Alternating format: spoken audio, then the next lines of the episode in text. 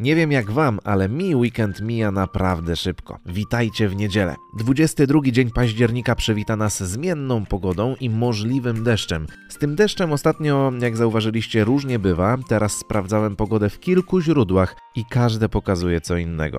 W każdym razie, do godziny trzynastej musimy być gotowi na to, że miejscami może popadać deszcz. Poranek do najchłodniejszych nie będzie należał, bo około siódmej rano termometry pokażą siedem stopni, a około czternastej temperatura podskoczy aż do szesnastu. Wtedy też jest szansa, że wyjrzy do nas nieco więcej słońca. Biometr rano będzie niekorzystny, ale w ciągu dnia przejdzie w obojętny i taki też pozostanie do wieczora. Teraz czas na święta. Imieniny mają dziś Filip i Kordian, a z tych wydarzeń nietypowych to mamy Dzień Osób Jąkających się, Dzień Praw Rodziny czy Dzień Kapsloka. A żeby niedziela była dla nas jeszcze lepsza, to fragment utworu na dobry początek dnia zagra nam Bono wraz z kolegami, czyli zespół U dwa. Miłej niedzieli.